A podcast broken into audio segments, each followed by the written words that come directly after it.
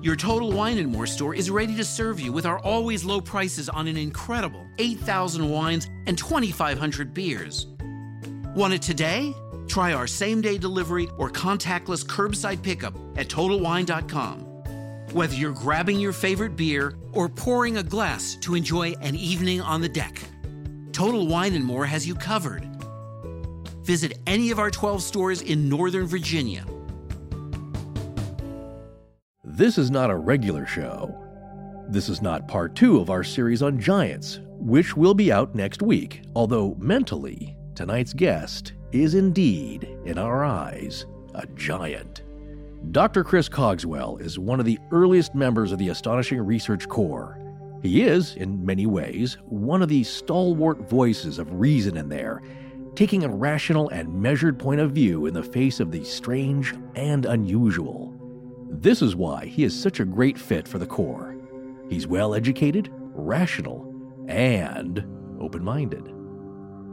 So tonight, during what would normally be a dark week, we're bringing you Dr. Cogswell in the form of a commercial free interview about a new position he is undertaking as the Director of Research at MUFON, the Mutual UFO Network, where he intends to make their investigative standards more rigorous and effective.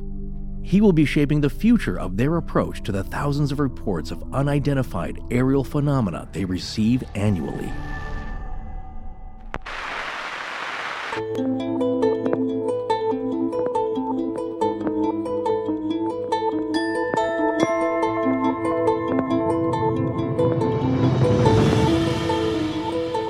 Welcome back to Astonishing Legends. I'm Scott Philbrook, and this is Forrest Burgess. Was the ground indented or just showing dead grass and a glowing ring? Did it seem charred and brittle, or was it more impacted, showing the difference between a combustion engine and something just sitting there?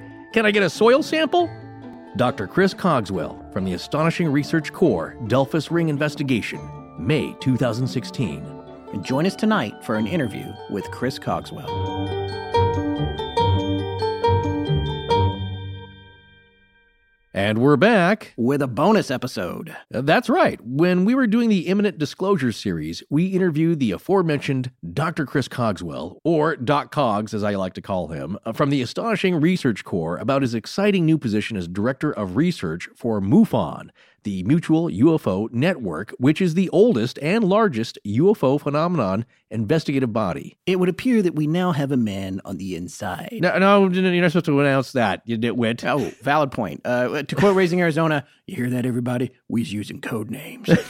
As we said, Chris was one of the first members of the Research Corps, and back then he was just a grad student with an attitude. yeah, since then, he's earned a doctorate in chemical engineering, started the Mad Scientist podcast, co hosted by fellow ARC member Marie Mayhew, and he's now become the director of research at MUFON. And by the way, he still has an attitude. He's unstoppable. Honestly, I don't know how he finds time for all this stuff. Plus, his show, Mad Scientist. Yeah, I, I barely have time for this show. Actually, I don't have time for this show, and that's all I'm doing. Well, by the way, you can check out the Mad Scientist podcast anywhere you get your podcasts. Be warned that unlike us, Chris and Marie work blue over there. that's a showbiz term, folks. And if you're under 40, what that means is sometimes their language is a little peppery. Oh yeah, but it's it's a great show. Oh, yeah. it's intense on the sciencey bits, and then also Marie is on it, and she's intense on the. well, she's just intense. you can tell when she's loaded up on a few espressos before recordings. uh, well, you don't want to try and put one over on her, let me tell you. These guys are part of what keeps the ARC going, and Tess up late at night trying to manage it. right. So let's get on with it. Indeed. Well, Chris sat down with us for about a half an hour to talk about what he's doing over at MUFON, and we really felt it needed to be its own thing. Yes, and if UFOs are not your bag, we'll resume our series on giants next week. So sit tight. Yes, giant UFOs. Okay, let's get to the interview. So we are joined now by Dr. Chris Cogswell, who we introduced earlier in the show. He's coming on tonight to talk about something that's related to our topic, but also a little bit of an announcement that uh, we wanted to let him share with our audience here. I know he's been telling folks about it online and social media, and I think he's heard he just did a radio show recently with our other guest, Rob. Yeah, it was awesome. So the What If podcast here in uh, the Twin Cities of uh, St. Paul, Minneapolis, Minnesota with me. and they do a local radio show for a uh, station, KRSM, that's out of South Minneapolis. And so they invite, you know, we've been talking forever about me coming down and recording an episode of their podcast. And they were like, well, we can't, you know, we hang out on Monday nights and talk about weird stuff on the radio. Why don't you come do it with us? Oh, that So- sounds fun. We went down and uh, we put out the bat signal for Rob. And I'm not even kidding. We put it out there. We said, Rob Christopherson, if you're listening, call this station. And within moments, Rob had called. he was like, I'm here. I'm here. Did I miss anything? It was, So it was a- amazing. wow. And then it's he a just, live you know, show. yeah, it was a live show, and and Rob, you know, we talked about UFOs and disclosure and all kinds of weird stuff. Birds playing with fire. Oh, fun. It's getting intense. Yeah, it was good. That's, it was a lot of fun. like the uh, the bird that dropped the baguette in the uh, super, super collider, right? or was that a squirrel? No, no, it was, a bird. bird that, Yeah. uh, yes, they think. Because the bird came back from the future and didn't want to tear a hole in space and time. well, I heard croissant. So oh yeah, it was a croissant. That's I right. don't know. It's- Anyway, Yeah. we, It's all we digress. spurious. Um, sure. So, uh, Dr. Chris Cogswell, with his doctorate in chemical engineering, recently acquired, we'd like to say congratulations. Thank you. Yeah. Yes, well, we are just talking about it. We've seen you grow up. You came to us as a mere grad student, I believe, and you joined the ARC, and you've fully matured into a doctor. Yes. I'm telling you, just weird things happening. My voice is getting lower. you know, I mean, right. really, Yeah. it's it's getting real strange over here. Yeah. Yeah, you guys are really kind of what started it all for me. So Oh, forever geez, don't- grateful. You Don't know? do that. Yeah, no, thank you. Thank you. That um, I think you were well on your way to your higher education before we ever came along. So Yeah. that's no, uh, no, but this topic has brought us all together. And the great part about it is that we have these differing ideas about what might lie at the root of these different events, shall we say.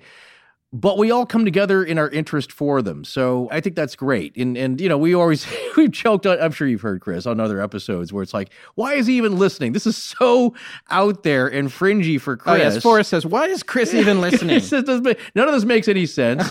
and we get it. We're joking around, but the idea is that it's the fascination about these kind of things and maybe what is the real reason that these kind of strange things are happening and, and what's the explanation. So I, we all share that love is what I'm saying. And, and that's what brought us together here. Yeah, absolutely. You know, it's a funny thing. I I try to tell this to people that ask me, you know, well, what if you've been looking at this stuff for so long and then there's nothing to it? And I always tell them that that would almost be more interesting to me that there that there Yeah. isn't a real something out there, right? I mean, because then what is the complicated mechanism by which all of this stuff has been it's either a delusion or it's all been made up or you know what is the process then that lets us make up these things out of whole cloth right it's it's so fascinating almost that if it was all made up then that is in itself its own interesting mystery that i think is worthy of investigation and discussion Oh, sure. Yeah, we call it the David Mamet uh, homicide theory, where a whole, all these series of crazy events happen over a simple misunderstanding, which had nothing to do with the original thing. It's just like, what if these things that seem to be happening? It's not just Mamet, by the way. No, no. Three's Company was like that. right? Like, oh, what the whole, the, whole- you're talking about the, the series arc. Every single episode was a It's a- simple misunderstanding. Well, that's what I'm saying. It's, it's all the stuff that happens for a totally different reason. Yeah. But there is a synchronicity there, is that that makes them connected, even if there is no reason. yeah, that's true. Uh, yeah, I do get Chris's point. It's like, what if some of these things, or maybe all of it, is happening and it's just not what we thought? I'm totally down with that. We don't, you know, we never profess to know the answers here, but we have fun searching for them. Let's get to the point of why you're on the show. You have an announcement to make that I thought you should share yourself about a recent position uh, that you've taken on in your life. Yeah, so I have, as of this week, officially taken on the role of Director of Research for MUFON, the Mutual UFO Network. Wow. Wow. Yeah, I, so I'd been in talks for, you know, a month or two, month and a half about talking to people and making sure that kind of the people that have been involved and helped grow it to where it is today, that those people, you know, I have their buy-in and I have their approval and, you know, they believe in kind of what I'm trying to do. And it finally got to the point where, you know, I really think it's going to happen. You know, I think this might actually occur. And when it finally did happen, I, I kind of came home and I was like, my wife couldn't believe it. Katie was like, "Oh my goodness, you are such a nerd." yeah, now it's You know, official. when yeah. when we started dating, me and Katie would go back to high school, right? So when we started dating, I was in a ska band and I was like, I'm never going to college. I'm going to play punk rock the rest of my life. You know, yeah. little did I know. And Katie was like, No, shut up. You're going to college. Like, don't be silly. right. right. but, but this idea of kind of investigating this stuff has always been with me. And it's always been something that fascinated me. I mean, originally I wanted to be. I wanted to do philosophy of science, and I kind of got to do that by doing a philosophy second degree in undergrad. But this really is I think that the search for the search for this stuff both is a physical reality but also the analysis of these things from a more philosophical, you know, all-encompassing point of view and looking at it from different angles that previously weren't looked at, I think is useful. And it's kind of what I hope to do on the podcast and you know part of what drew me to listening to you guys too Right. Well, I, for one, am super excited. I'm excited for you. I'm also excited for us. we, all benefit, we all benefit from this. Yeah. yeah. Let, us talk a little bit about MUFON and what it is. I mean, how big of an organization it is, how long it's been around, and what exactly your responsibilities are going to be. So, MUFON has been around now for almost 50 years. Okay. MUFON started as the Midwest UFO Network in 1969. But originally, this was a group of people that had been part of APRO, the Aerial Phenomena Research Organization. Okay. And so basically, they were looking at these things and decided that it would be good to have a centralized location to put all of these cases together for investigation. Because before this, you know, you can think 1969, what big cases came around that same period of time, right? You had the Betty and Barney Hill case and really the blossoming of, I guess, the abduction phenomena, right? It wasn't just people seeing ships anymore, it was people actually saying that they had had contact in some interesting way. And also, coincidentally, the year I was born. oh man, very exciting! And and we walked on the moon. It was 69, yeah, and, and yeah. I think the Beatles broke up. So put that all together. and so basically, it has evolved over time into a bunch of different roles. But initially, the whole point of MUFON was to get together interested people from the sciences, from the military, from the just general population to talk about these cases, to investigate them primarily, and to kind of try to find some conclusions about this stuff based on the evidence that we find. As head of research, what are you hoping to bring to the organization that they haven't been doing already or or how are you hoping are you hoping to make improvements in their investigative skill set or what's the plan there? I primarily hope to almost bring MUFON back to its roots of really seriously investigating these cases the UFO field is sort of, I mean, it's expanded into all kinds of different directions. You have it expanding away from just a very scientific approach to this many people a year see craft. These craft can be described in this way, or whatever they are. They can be described in this way. We can look at commonalities between locations and time of day and demographics of the people that are actually having these experiences and whatever. So, sort of a more, a very scientific studied approach. It's kind of evolved from that into ideas about archaeology and ideas about consciousness and ideas about our place in the universe and how a lot of these ideas can be connected, right? I mean, Forrest, I know one of your favorites is the grand unified paranormal theory. Right. It's aiming towards, I guess, kind of in the same spirit as the Einstein theory of somehow there's an underlying principle that ties this all together. Right. That if all of these things exist in a sensible, relatively law abiding universe, then they have to be connected somewhere along the line in their causal chain. Right? Right, right. And so the same kind of idea exists in the UFO field, of course, but that's almost taken us away from that initial field of study, right? We're no longer just talking about who's seeing these things how are they reporting them what are their effects afterwards do they claim to have been taken up what do they remember? This more analysis scientific approach. We're now talking more about you know what is the overarching conspiracy that might exist? What is its connection to things like ancient mythologies about angels and demons and these other questions that are interesting And But they're not science. exactly. Yeah. They're good to talk about. In some cases, they might even be good philosophy. Right. or at least have a nugget of good philosophy in there.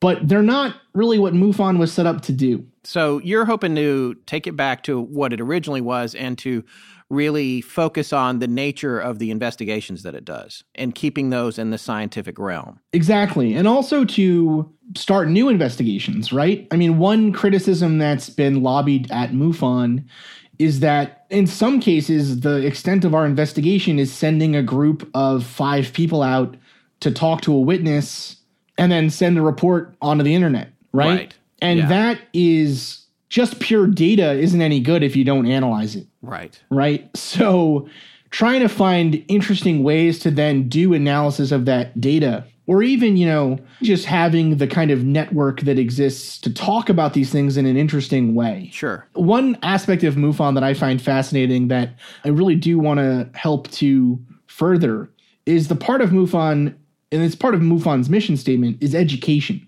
So much of our modern science and so many of our modern scientists started because of their love of science fiction, right? And started because of their love of stories about spaceships and laser beams and all these other kind of cool things, right? Sure. And in some ways, some of the questions that MUFON has been asking are very similar questions to the things that a futurist, you know, like Ray Kurzweil or Elon Musk or whomever would be asking, right? What do we expect a civilization to look like if we don't have to actually consume food for energy, right? Yeah. What could we expect another sentient life form to have evolved to be like? Right? All of these questions are worth asking. We're just not doing a very good job, I don't think, as an organization, couching that discussion in a way that is fruitful to the public and also fruitful to the search for these answers to some of these questions. Well, and in the course of making all that stuff ship shape, the upside too is that the organization is taken more seriously and the work that it does is and is treated with respect as opposed to maybe dismissed as well, right? Absolutely. And the thing is, too, I think that there was a time period where investigating UFOs, you know, just being interested in UFO cases was seen as almost a taboo to the scientific community. But we've all grown up on Star Wars and Star Trek Yeah. and the X Files and video games and whatever. So the these ideas aren't all that amazing to us anymore. They're not that far out from the realm of possibility. And in fact, I think HuffPost YouGov poll has actually found that up to 48% of adults in the US are open to the idea that alien spacecraft are observing our planet, right? And only 35% completely discount it, completely say there's no way. And that's even taking a step almost further than I would say a good portion of MUFON's membership would say, which is that there are aliens on these ships. You know what my thing is though about this kind of data, and it always has been? It doesn't matter what people think. They're either there or they aren't. Like it doesn't matter if half the population or Yeah. seventy percent. Or what you mean in know, reality, if these things exist? Yeah, who cares what we think? That's Right, what well- I'm saying. It's like these, Right, this is right. either Well, happening or it yeah, isn't. It doesn't don't. have to do with our belief system. Right. There's three intermediaries here. You have if there are aliens, the aliens themselves, they obviously don't care, or maybe they're manipulating that belief system to their advantage. Then you have the layer of people who govern us. They're certainly, I believe, manipulating that or taking that layer of belief or disbelief to their advantage.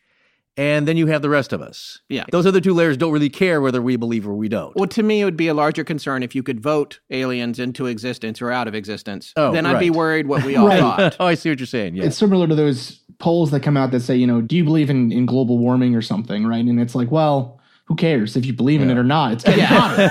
you know what I mean? Like we're gonna, it's gonna be bad soon. You better start believing. It's going to do whatever it's going to do. And again, if you believe in kind of a superior alien life, they're going to do whatever they want to do. right. Maybe they can use our help with some things. And that's certainly one theory that's out there is that there's a, a kind of cooperation between nations, even. And uh, extraterrestrials. And then there's the other theories that there are aliens out there who just apply their will to a certain degree. And as I said earlier before, I think, yeah, the middle part there of, of whoever's administrating us, our own human beings, our governments, they will use that to whatever goal that they need to. So that goes to the disinformation campaigns or the stink on it of, oh, any real scientist would never consider this. You're a wacko, even if you talk about it. And so people roll their eyes. And, and what we're seeing now, this gradual trend, is that pilots, military people who could have had their careers tainted by this are now coming forward. A lot of them are retired. But to be fair, they're retired. Yeah, they're retired. Yeah, Some are retired. As soon as but, they uh, retire, you know, Yeah. like, I saw this. yeah, stuff. or it's like Edgar Mitchell, the astronaut. It's like, yes, he's not doing it over the.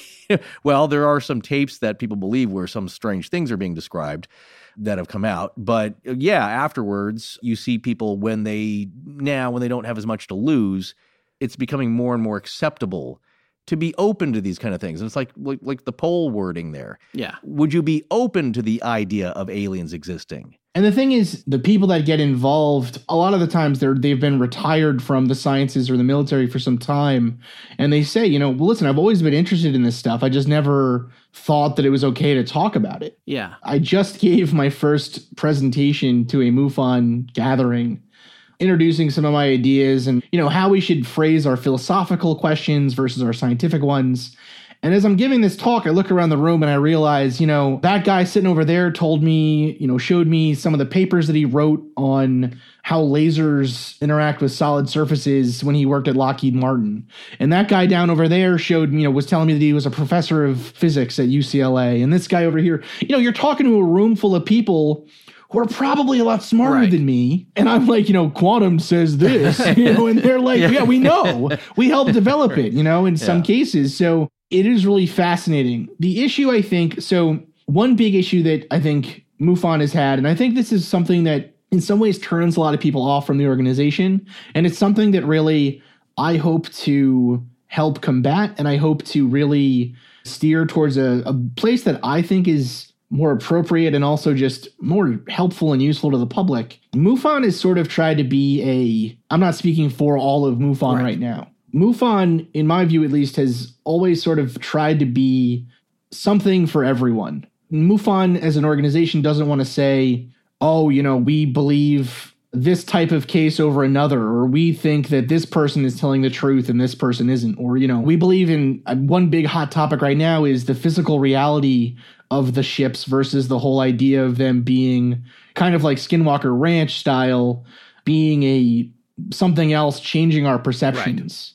MUFON has has really wanted to steer away from giving those hard answers Yeah. in a way in recent years because it has seemed that the number of people that are really invested in looking at this stuff it's changed over time and people have started moving away to other things and whatever. And i think a part of the issue is that mufon has not been strong enough in saying to the public and to its members this isn't worth investigating anymore. This topic right this case we won't have anything else Yeah. on it Yeah. and not to say that okay this is the final answer but at least to say that we think that this is something worth talking about one one part of this that i want to get to i think is what are the top 10 cases of the last 100 years right what are the cases that we would point to as an organization and say if you're going to get into this if you want to try to convince a skeptic or a scientist or whoever your friends at the bar we want you to be telling them about these cases because these are the ones that we feel are ironclad, or at least we feel really good about these cases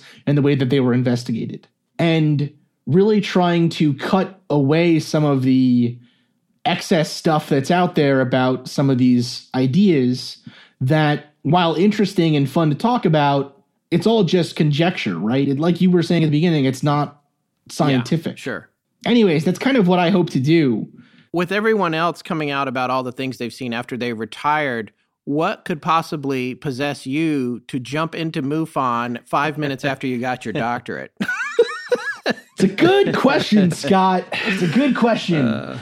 you know what? I have always, I mean, okay, so I do this podcast and it's on the philosophy of science and the way that science and pseudoscience are different and how they interact. You know, why does the public sometimes believe pseudoscience when real science is staring Yes. them in the face? the Mad Scientist podcast. Yes, and in some in some ways, MUFON is sort of the ultimate test case for this, Yeah.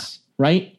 MUFON has some phenomenal, talented, well-meaning investigators and scientists and people working super hard to get stuff right to give answers to people who feel like they have had a terrifying experience happen to them in some cases and really be a place for people to come together and talk about these things and try to find answers. Sure. Right? But like with anything that becomes really popular, there are always going to be some that either conflate things together or do things in a way that maybe is less accurate than we would like. Or maybe sometimes, and I know people don't like to hear this, but sometimes there are going to be people trying to take advantage of a situation. Right. Sure. Right? I think that being able to tell what is science versus pseudoscience at one of these areas where UFO studies and kind of these ideas of alien cognition and even just communication language, this is sort of right at the forefront of some really fascinating philosophy of science questions, right? And this is really a realm where you can get into some really interesting scientific discussions and ideas outside of the realm of whether or not these things exist. I mean, you know, you can use this topic as a way to teach people chemistry and physics and math and biology and all these other great things that I Right. love. And at the same time, I feel like if you love something, you should try to make it better Sure. right? I love reading about uh, UFO cases and talking about this kind of stuff with people. I felt like if there was a way for me to get involved, and instead of just on the outside coming in and saying, I wish they did this differently, well, I have an opportunity now to actually do something, right? And actually make it the way that I think it should be and help direct it in that way. So I guess partially it is a lifelong uh, masochistic streak Sure. that has brought Yeah. me here, but it's also just a genuine love for these kinds of stories and a genuine love for all of the cool philosophy and science that's involved in this. Well, I think it's awesome. I think they couldn't have a better person in the position that you're in. I really look forward to when you come across that story that just freaks you out, man. I you, you got to give us a call. Let us know. Scott, I'm not even kidding. My inbox is full of pictures from people saying, you know, what do you think this is? Right? yeah. But I have already sat down with some people whose stories have just shaken me to my core. Yeah. Awesome. like like it is so different you know like there there have been some instances where you hear someone say something and you're like okay but when someone is holding back tears and shaking and saying i don't know what happened to me but i was scared out of my mind Yeah. right Yeah. even now i'm getting chills thinking about it Yeah. you know so No, that's always the human angle we talk about that you won't get it until somebody close to you, or at least somebody that you've talked to for just a little bit and you've kind of sussed them out as being a trustworthy person as far as you know that seems very genuine and they tell you these things you don't have to believe them but it's hard to process some of the stories that you hear And the thing is, too, people have been having these sorts of scary, world changing experiences since the beginning of time, right? We've called them religious epiphanies or whatever. Um, again, I get back to that original point. Whatever this is, it's worth talking about and investigating. Right? And these people deserve to be heard. Absolutely. Well, I had a quick question here. How does it work? Because I think a lot of people are curious. Say I ring up MUFON and I send an email and say, hey, I had this incredible experience. I, I may or may not have uh, any photos of it. You know, I know the details, the time, the place. I do know that MUFON, I think, tried to standardize a reporting form to get the data in line. So all the questions that are asked are the same, and and uh, you can kind of put that into a database. But what's the process then if somebody when somebody comes to MUFON with a crazy story, if they have a photo or some cell phone video or something, what happens with that info? What happens with that story? So actually, that's a really good question, and I want to kind of actually go into actually how can someone become involved in MUFON and become an investigator um, if they want to. So the way that these cases get processed is kind of a couple different ways. First off, if you have a case that has occurred to you or you have evidence or something, um, you can go to MUFON.com and find basically the submission portal and put in your case right? Okay. And so then that would bring you up to the actual form itself that then you can fill out and give your information and say, you know, whether or not you want to actually say, you know, who you are, give a phone number, whatever, for further steps. Right. So if you just go to MUFON.com, actually on the main page, right on the right, there's a link that says report a UFO, and you click on that, and then it takes you over to the reporting portal itself. How do you Right. keep people from trolling that? we have people that actually will go through and read all of those Okay. and ensure that they are sensible and earnest and then we will try to follow up with people that make those reports to ensure that again they're on the up and up Very cool. right Yeah. and that's another part of kind of what i want to do is sort of the internal mechanisms and stuff what i'm hoping to eventually have put in place is sort of a peer review style board where both when these cases come in we have people going through them and ensuring both that they have consistency in their logic and stuff but also finding those ones that are really top notch cases I have a marking on my body or my car is magnetized or whatever it is. Sure. Then we send out a team of our best people, Yeah. right? Yeah. So you can report it online. You can also report it to a local chapter of MUFON. So every state has a chapter, or at least a state over. There's almost always a chapter near where you are in a major city. And you can actually either go to a chapter meeting and just say during the open mic session, you know, hey, I had this weird thing happen to me, and give that info that way if you would like to. Or you can also contact the state's investigator, and then they will follow up with you. Okay.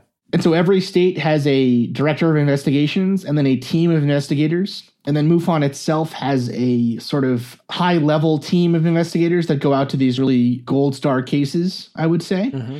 And then we also are starting to build up a board of scientific consultants that includes psychologists and physicists and chemists and doctors and any science that you're in. We probably want you on the team, so give me an email Right. and the hope is that these people will be able to then consult on these cases and again makes sense you know? Um, i'm not a biologist.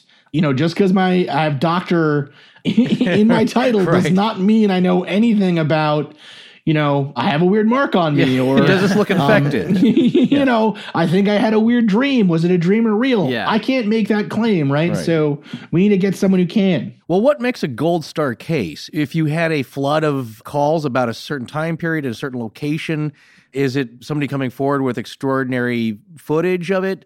What would put that uh, A team on that case? Honestly, it can be all kinds of things. It can, of course, be something like a sighting that occurred for a bunch of people. Yeah. Or even forget a bunch of people. If there were three people in a car that all saw the same craft or something, that would maybe be flagged as a good case, right? Yeah. The thing is that MUFON has tried to break up the research as well into different categories. So if you're reporting seeing a craft, that will get its own research team and its own focus. If you are reporting that you believe you've been abducted or that you have had some other kind of more close encounter experience, then that'll go to a different set of people Sure. right? And again, that requires a different set of expertise, a different set of tools. We may not want to send a very kind of, you know, rough and tumble military guy out to talk to you about your abduction case. Yeah. It may not come across very well, you know. Like for us in terms of what makes a good case, that's sort of everything has to get analyzed on its own, right? Yeah. I would say, though, for myself at least, what would make a good case is a reliable witness, someone who has had a marked change in their life, potentially after the case. Look at the Betty and Barney Hill case, right? That would be a case that I think, even if today we got a, uh, a call like that, that would be a case that we would send someone out to, I would hope. Yeah. Well, I mean, there's a lot of extraordinary uh, pieces to that one. There's clothing that was affected, right? well there was physical evidence there was uh, psychological evidence Sure. you know afterwards you know they, they were both traumatized by the experience right they had physical effects that seemed to occur they both remembered things strikingly similar to each other even before the hypnosis session i am definitely a skeptic of hypnosis and its usefulness Yeah. in this field Yeah. I believe we have to be careful with it and that's actually a thing that i really want to again another part of what i want to do is really go to some of our tools and figure out are we using these correctly what other tools can we put into our tool belt so when you apply to become an investigator you you can get a uh, sort of a manual like a guide that'll tell you, you know, what we expect you to do. And it has all the forms and stuff and just kind of a, a how to sort of book. In there, there's a list of equipment that it considers to be necessary equipment, and then a list that says, you know, well, it's nice if you have this, right? Yeah. And in that list, there's Geiger counter, like a magnetometer or something, and then cell phone Right. right? And that tells you, you know, it's kind of like, well, a Geiger counter and a cell phone are not on the same level anymore. you know, it's, you're way more likely to have a cell phone even than you know. One of the required things is a um a scoopula, Yeah. right? So you can take dirt samples and whatever. And it's like, I think I have like three old cell phones lying around my apartment somewhere. I don't even know if I've I haven't touched a scoopula in a year, Right. you know, since I left the lab. Like, you know, Yeah. but uh, if someone claims that they have had continued repetitive experiences throughout their lives, that's a reason to send someone out. Yeah, sure. I would say. There are also some internal markers that we have that I hope to further develop that kind of give us a sense of, based on all of the information that we have about cases, this is what we should be looking for Right. in something that we think is uh, viable and useful. But again, every single case is unique and every single case is deserving at least of a look. A chance to be heard. Absolutely. All right, Chris. Well, I want to thank you so much for coming on and sharing this news with us. You had said if you wanted to say anything, you said you might want to tell our listeners if they're interested how they can get involved with MUFON before we wrap up. Absolutely. So actually I am super happy to say that we are giving 25% off a year's membership. Okay. So a year's membership in MUFON is uh, $60. You get 25% off of that. And that's at the basic level.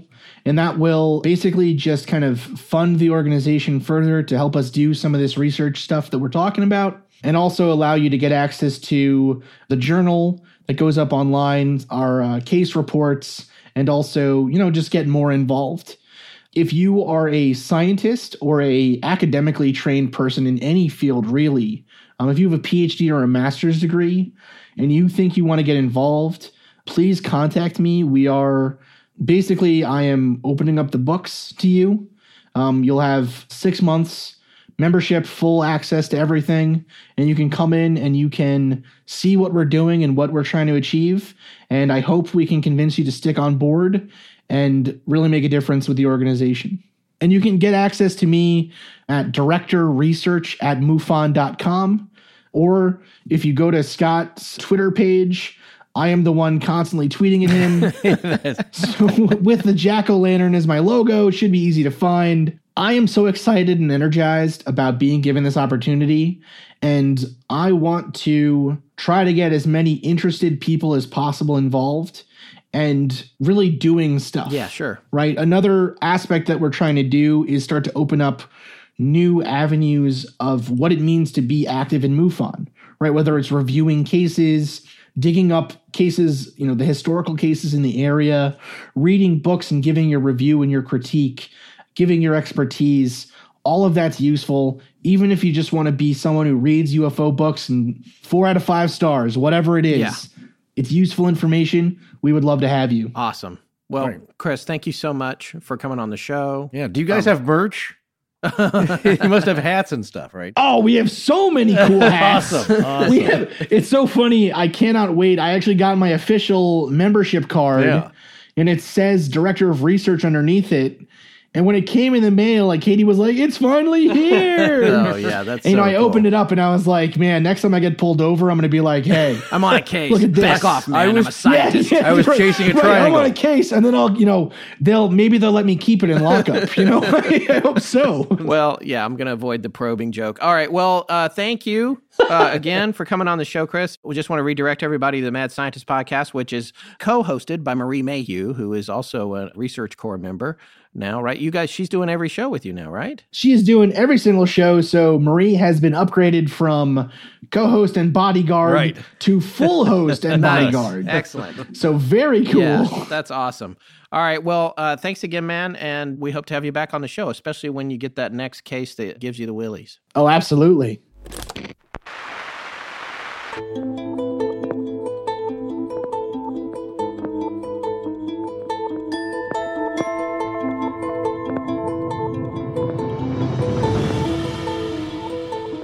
That's going to wrap up our interview with Doc Coggs about his new position at MUFON. If you're interested in anything he talked about, we have the links in the show notes to everything he mentioned. Next week, part two of our series on giants will run. In it, we'll talk, among other things, about evidence pointing to what might have been a pocket civilization of French giants whose skulls indicate they would have been 10 to 15 feet tall. Special thanks to Dr. Chris Cogswell for sharing his exciting news about his new position at MUFON with our audience. We'll see you in the ARC, sir. Please remember to support our sponsors. They keep the show free and the lights on in Blanket Fortiana. Special thanks to John Bolin. Our show is edited by Sarah Wendell, and our theme, which is available as a ringtone, is by Judson Crane. Sound design is by Ryan McCullough. Special thanks to the ARC and its lead researcher, Tess Feifel. But most importantly, we want to thank you, our listeners. Visit our store at astonishinglegends.com or interact with us and other listeners on Facebook, Twitter, and Instagram. You can also find us at patreon.com slash astonishinglegends if you'd like to support the show in that way. Copyright Astonishing Legends Productions. Good night.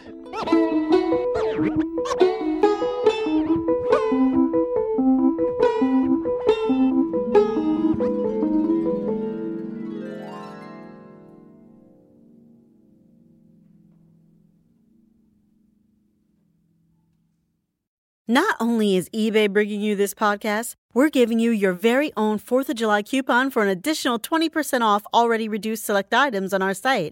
That means really big savings on everything you need to make your living space the ultimate summer staycation. Get a backyard barbecue for family grill fests, super style and patio furniture, board games that are far from boring, and portable speakers to get your dance party started. Grab your 4th of July coupon for an additional 20% off at ebay.com now through July 6th.